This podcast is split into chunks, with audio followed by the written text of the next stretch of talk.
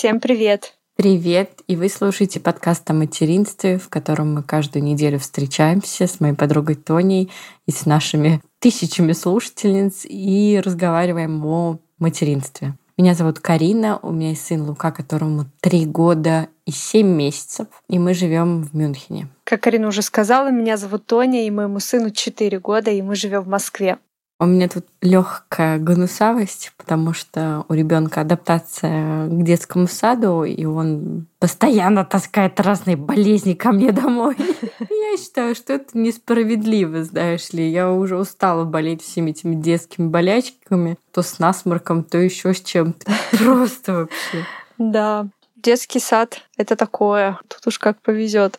Да, и у всех по-разному. Вот у меня у Луки адаптация именно связанная с иммунитетом. Ну, сколько он с сентября ходит, у нас было два таких легких ОРВИ, один кишечный грипп. У некоторых, я читаю в Инстаграме, эмоциональные качели, когда дети кричат, что они не пойдут, не хотят ходить, угу. оры, истерики. Короче, у всех по-разному, и никогда не знаешь, к чему готовиться. Еще не знаешь, что тяжелее. Не знаешь, да, и то, и то тяжело в любом случае. Но сегодня мы с тобой созвонились для того, чтобы пованильничать. Ага, поностальгировать. Поностальгировать и поговорить про первый год жизни ребенка. Да. И про первый год материнства. Угу. Наверное, мы будем скорее говорить про первый год материнства, потому что, ну, дети, дети, сколько мы уже про них говорим. Давай про нас, про мам поговорим. Давай поговорим. Как мы пришли к этой теме? Расскажи, почему мы решили записать эпизод на эту тему? Ну, наверное, потому что большинство наших слушательниц только недавно стали мамами, и для них это было бы актуально послушать наш опыт? Нет, Тоня, нет, а потому что? что мы ведем Инстаграм, и нам приходится искать видео, где Олег и Лука маленькие, и мы с тобой ностальгируем на эту тему. Что, забыла, да. что ли? Ну вот ты как раз для Инстаграма, кстати, если вы еще не подписаны на наш Инстаграм, в котором мы стараемся появляться часто, мам, нижнее подчеркивание, мама, нижнее подчеркивание, мам. Кстати, можно просто в поиске вбить подкаст о материнстве, и там будем мы. Mm. Такую мы прекрасную нишу в Инстаграм заняли, да подкаст о материнстве. И Тоня недавно выкладывала, где совсем-совсем маленький Олежка я вдохновилась и полезла тоже в архив э, своих сторис в Инстаграме. И там мы пропали на день, пересматривая все эти видео и решили записать сегодня выпуск на эту тему. Да. Давай вспомни свой первый год. Для тебя он был самым легким или самым тяжелым? Ни для кого не секрет. Я уже много раз об этом говорила. Тут я, наверное, выделяюсь из общего количества мам. Для меня первый год был самым легким, самым прекрасным, самым, я не знаю, дающим Ванильным, мне какие-то силы, ресурс. Да, первый год я была просто на каком-то эндорфиновом облачке, безумно счастлива. И на данный момент это, наверное, самый лучший. Ну, я даже не год, а полтора года. Первые полтора года моего материнства были просто какими-то невероятными. А у тебя?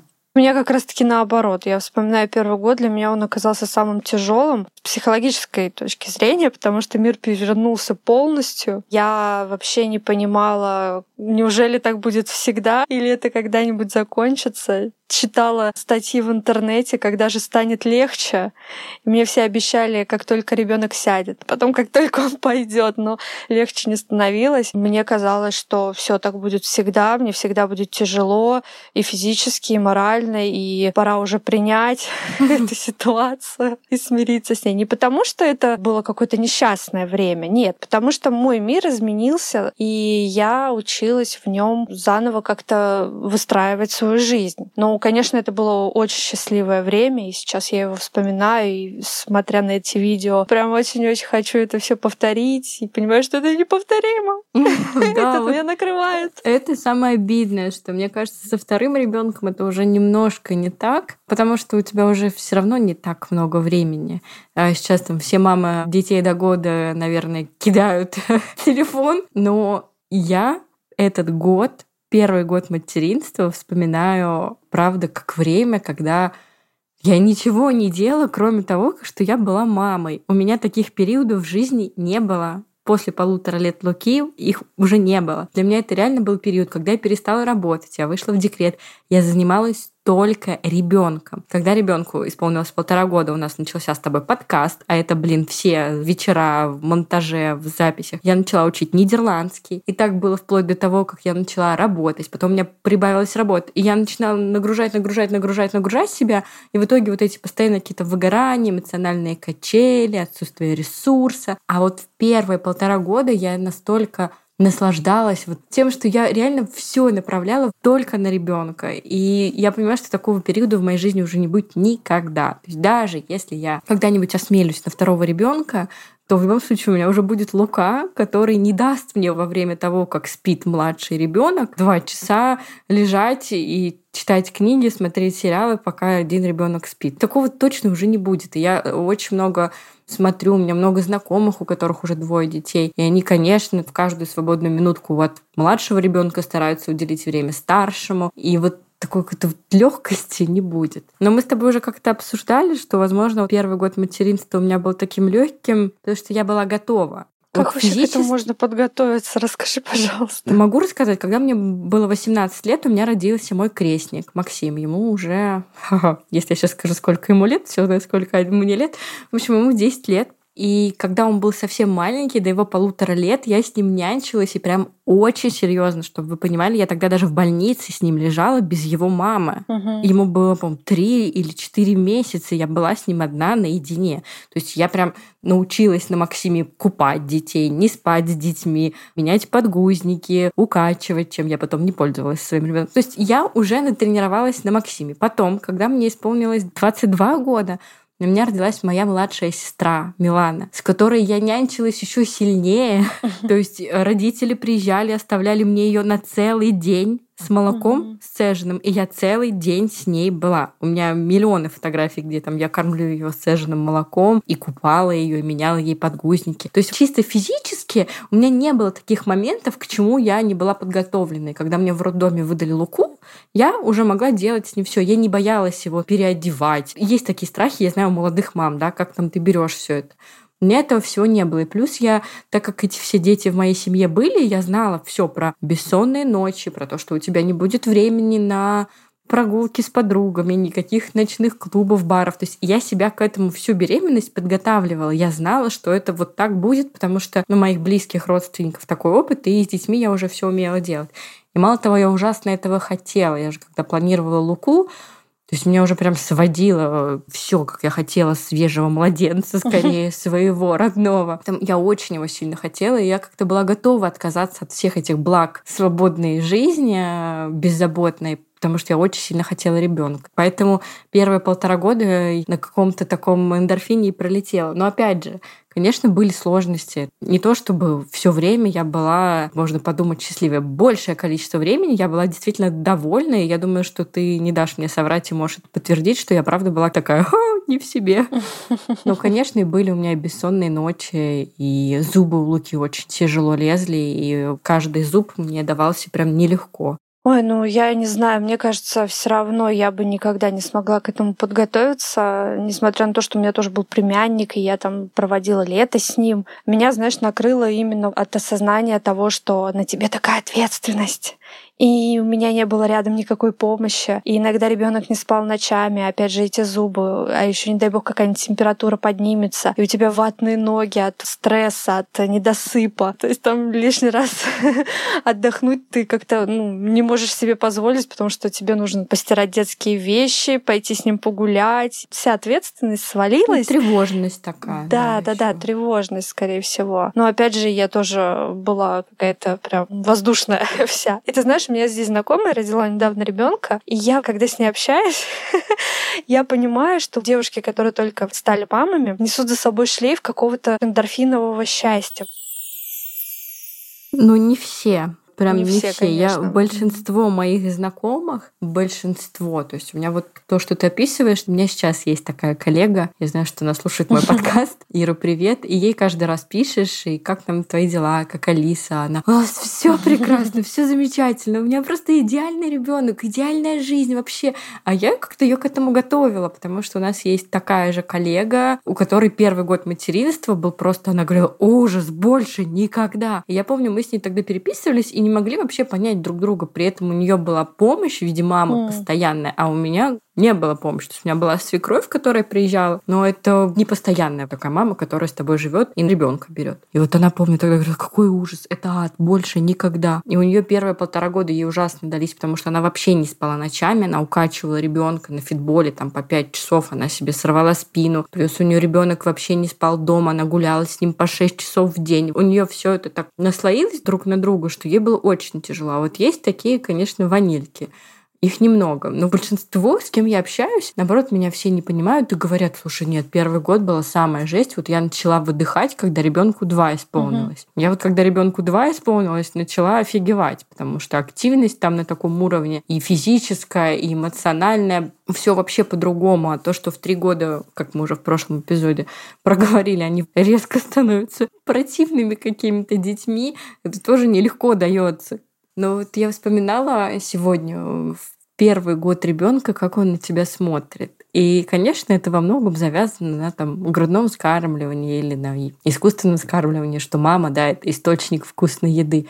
Ты помнишь, как они смотрят на тебя? Вот эти маленькие, пухленькие. Я прям, вот я помню, он на меня так смотрел, и я все, я готова была, не знаю, весь мир продать просто ради этого человека, потому что вот этот взгляд, или когда он тебя там не видел полчаса и просыпается, только просыпается и видит тебя, и вот эти ручки, которые к тебе тянутся, и как беззубый рот улыбается. Блин. Это вообще просто мед. Да, и, наверное, в этот момент прощаешь ему все бессонные ночи, все капризы на пустом месте. Хотя у младенцев не бывает капризов на пустом месте, насколько я помню. Не бывает, да. В общем, прощаешь им все. Хотя мой муж, я помню, когда был молодым папой, Луке было три или четыре месяца, и мне Макс говорил, ты что, ты не видишь, он нами манипулирует. Я такая, манипулирует, ага. Да, манипулятор. Классная фраза отцов, которые говорят это детям, которым еще нет года. Нет, Тони, это манипуляция. Не, не ведись. ведись на это.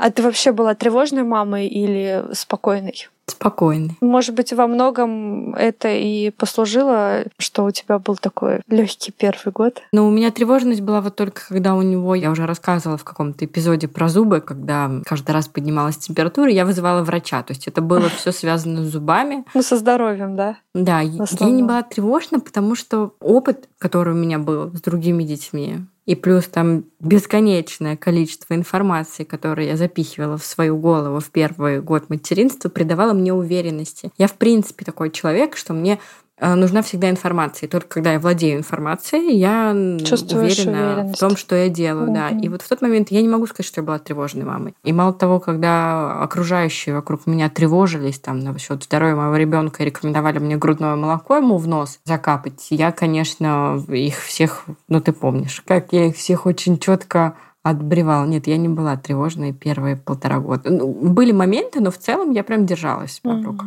У нас с тобой похожая история, что мне тоже владение информацией продает некую уверенность, но она в этот раз сыграла как-то против меня, потому что я же знала, что мультики до трех это вредно, понимаешь? И я корила себя, когда просто у меня не было физических сил, и я включала на 20 минут утром девятимесячному или восьмимесячному ребенку мультики, и потом у меня так жрала моя совесть, что я думала, боже, да чтоб я еще раз. И вот это все то, что надо вот два или три часа в день с ребенком гулять на свежем воздухе. Пока я это не сделаю, я же не успокоюсь. А это, знаешь, я уже сейчас понимаю, что, возможно, это загоняет молодых мам в такой, знаешь, круговорот стресса. Нужно, наверное, поспокойнее относиться ко всей информации, которая поступает тебе из разных источников. Не только поспокойнее относиться. Я к сожалению, тоже очень много за что себя корила и испытывала большое чувство вины в материнстве. Mm-hmm. То есть я не могу связать, что это тревожность. Мне кажется, это разные вещи. Тревожность и чувство вины, которые ты испытываешь. Но я начала недавно разбираться с чувством вины, в принципе, с явлением в моей жизни, и оно у меня очень сильное. В общем, есть такая тема, если бы я только услышала это, когда я стала мамой, возможно, мне стало бы легче. Суть такова, что это такое чувство, которое мы приобретаем уже в социуме. И как это происходит? Мы берем какое-то правило. Легкий пример. Я когда-то прочитала, что нужно с ребенком гулять не менее трех часов в день. Я это прочитала.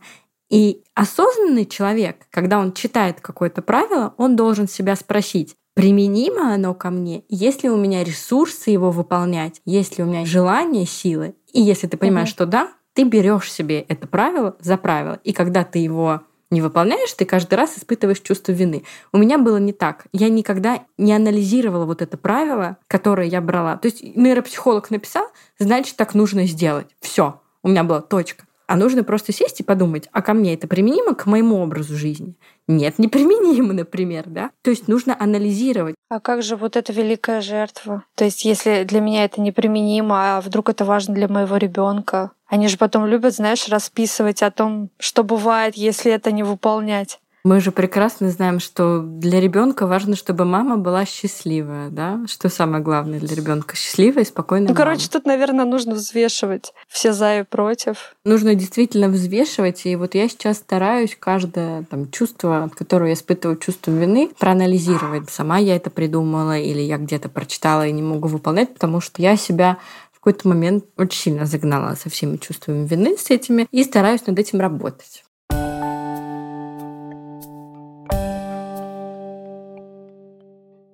Я помню, как я в какой-то момент пришла к нашему педиатру, неврологу, и водила Луку к нему раз в полгода, наверное, первые полтора года. И в какой-то момент я у нее спросила, почему у него ну, нет колик? Должны же быть. И мне тогда невролог сказал одну вещь, я до сих пор вообще не уверена в стопроцентной правде, да, просто я передаю слова врача. Она говорит, что в принципе колики, они есть у всех детей, но есть очень-очень тревожная и нервозная мама. И у их детей эти колики проявляются гораздо сильнее, потому что они очень акцентируют на этом внимание, нервничают, еще что-то, вот какая-то неуверенность, э, неопытность. А есть мамы прям на лайте, на дзене, как это раньше, помнишь, было раньше uh-huh. модное слово дзен до колена. У этих детей, как правило, знаешь, даже если колики есть, они проходят незаметно для мамы. Я подписана была на двух блогеров, у нас дети ровесники. И мамы, у которых дзен до колена, и они идеально вписывают ребенка в свою жизнь и все такое, и я поражалась, блин, не колик. Мало того, что колики, так у них со сном не было никаких проблем. Просто ребенок засыпал сам, а я с этим сном столько, я там танцы с бубнами танцевала вокруг этих снов, чтобы все было хорошо. А они были настолько расслаблены, не запаривались, поэтому у них дети просто как-то... Ну, я не считаю это за истину, я считаю, что есть дети, у которых действительно суперсильные колики, и у них может быть какая-нибудь лактозная недостаточность или непереносимость, да, и поэтому у них они очень сильные. И какая бы ты тут спокойная мама не была бы, твой ребенок будет кричать, пока ты не решишь эту проблему. Но снижать градус своей тревожности и неврозности во время материнства необходимо. Угу. И для тебя, и для ребенка. Дети очень все чувствуют. Роль папы в первый год какова, на твой взгляд? Мне кажется, что если нету помощи, то папа это прям самая главная палочка-выручалочка для того, чтобы ты поймала дзен я за то, чтобы папы принимали активное участие, как-то по-умному их заинтересовывать все таки в этот процесс. Потому что на примере моего мужа он очень боялся новорожденного ребенка, он боялся, наверное, первый месяц вообще оставаться с ним хотя бы на пять минут. Но вот потихоньку, потихоньку, ой, а помоги мне там поменять подгузник, ой, а помоги мне пойти погулять, ой, я сейчас схожу, а ты посиди. И вот так вот потихонечку, потихонечку, и ты знаешь, наверное, с э, того же самого месяца от рождения Олега он стал очень важным человеком в его жизни, который может просто все. Для него это было тоже важно, принимать активное участие. Да, я с тобой полностью согласна. У меня Максим очень помогал мне. Я забыла рассказать слушательницам, что я первый раз на прошлые выходные улетела с подружкой пить коктейли в Италию.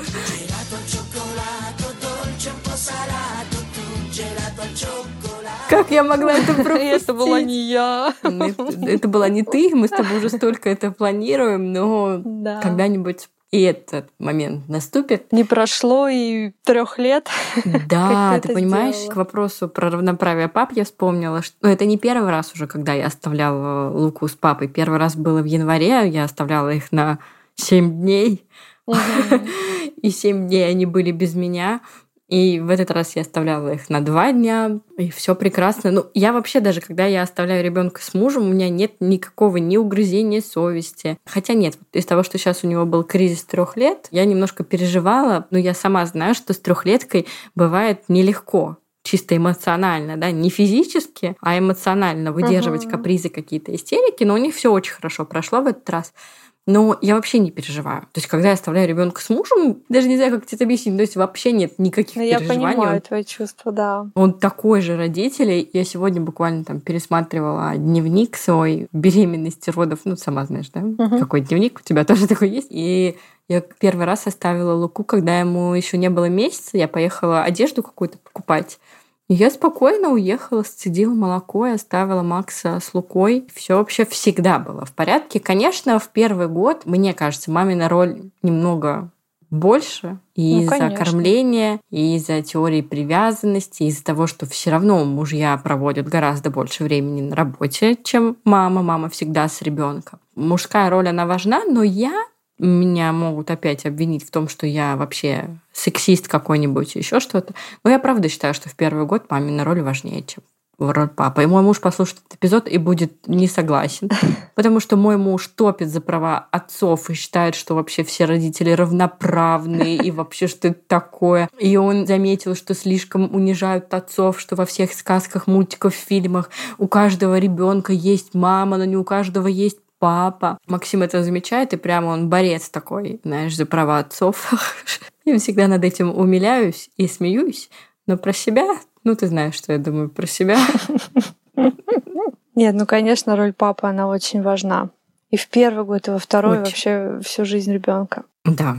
Почему ты сильнее всего ностальгируешь вот из первого года? Наверное, по тому, когда ребенок был совсем маленький и во всем зависел от тебя минуты, когда вы остаетесь с ним наедине, когда вы можете поспать днем, пообниматься. Не знаю, вот по такому слиянию, наверное. Угу. Потому что сейчас у него уже какая-то своя жизнь, садик, секции. Ну да, скорее всего, о слиянии вот этом с ребенком.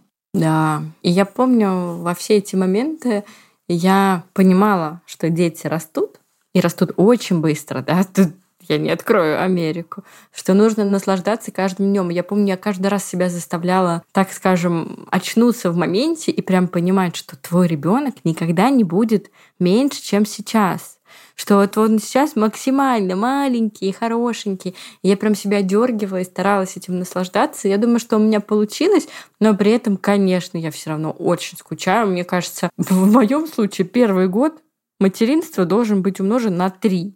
Ну вот то, какие они в первый год, таких должно быть три года, чтобы потом как-то подготовить себя к этому. Но я тоже очень скучаю вот по вот этому пухлощекому, голубоглазому, лысому, беззубому мальчику, которого просто невероятный был характер, потому что он был просто ангел какой-то, супер спокойный, улыбчивый, радостный, протягивающий ручки. Я пересматриваю все эти видео, где он смеется и улыбается, хохочет. Вот этот его детский совсем хохоток. Не как сейчас. Да, да. Сейчас, если Лука смеется, мне кажется, соседи его слышат. Такие они, они еще так вкусно пахнут. Я очень скучаю по запаху младенца. Просто у меня аж это mm-hmm. слюни текут, когда об этом думаю. Да, в общем, девочки, если вашему ребенку еще нет года, наслаждайтесь, впитывайте этот запах, запоминайте, да. снимайте.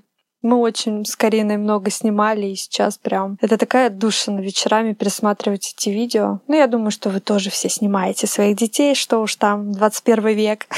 И распечатываете альбом, не забывайте. Да, вот это, кстати, правда. У меня за первый год Луки три или четыре альбома. Мне это очень нравится. Я делаю это для себя, вообще не скрываю ни от кого, что это для меня я буду сидеть старушка какая-нибудь в кресле, накрывшись пледом, открывать эти альбомы и вспоминать свое прекрасное материнство. И вообще, мне кажется, знаешь, это эти моменты, которые на всю жизнь да. тебе запомнятся и будут у тебя где-то в голове давать тебе какой-то ресурс. Ты можешь в памяти всегда возвращаться в эти счастливые дни и как-то там заряжаться. Да что уж там. Приведу пример. Недавно у меня была операция на глаза. Так вот, мне было так больно, что я единственное, что могла сделать, это вспоминать своего ребенка, какие-то счастливые моменты, связанные с ним. И мне так становилось легче, хотя боль была просто невыносимая. Это действительно меня так подбадривало. Мой остров спокойствия не где-то там в детстве, а теперь у меня эти мысли все связаны с ребенком, поэтому это правда. И, скорее всего, в старости так и будет, что будешь открывать альбом и возвращаться в то время. И, возможно, тебе это придаст несколько лет жизни, эти эмоции эмоции. Да, так что, девочки, наслаждайтесь тем, что у вас есть, как бы не было тяжело, как бы мало вы сейчас не спали. Потом вы будете спать всю ночь. Я вам это обещаю. А потом опять не будете. Это почему? Ну, в подростковом возрасте. Сейчас мы поспим, а потом опять цветочек. Да, да, да. А потом будем думать, где он и с кем он что там за девчонка у него. Ну да, я к тому, что когда ребенку год, ты, конечно, не думаешь о подростковом возрасте, то есть ты не спишь и думаешь, когда это закончится. Я вот тоже никогда не верила, что я буду спать всю ночь. Просыпается утром Лука, приходит и говорит, мама, уже день, пора вставать. А я думаю, я всю ночь сплю. Мы записали сегодняшний выпуск в нашем стиле, я считаю. Максимальная ванилька. Да, ну, кстати, про подростковый возраст вообще. Сегодня я поздравляла свою, одну из своих теть с днем рождения, а у нее дочки 13 и 14 лет. Uh-huh. Я говорю, ну как девочки? Она говорит, Карина, капец. И я такая думаю, так, Понятно. Я тут про кризис трех лет говорю, а будет у нас еще веселье в виде подросткового возраста. И у мальчиков тоже нелегко это проходит, как и у девочек. Так что, девочки, не расходимся. Не расходимся. Оставайтесь с нами. Оставайтесь с нами, да. Мы, мы тут еще лет на 10 точно.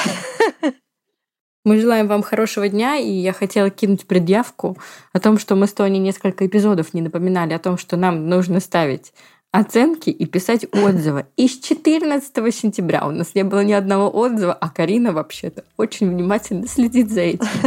Поэтому, пожалуйста, напишите нам отзыв, поставьте нам оценку. Для нас это очень важно. Так это мотивирует продолжать нас свое дело. И скоро мы запустим Patreon. Мы обещаем. Все, всем хорошего дня. Пока-пока.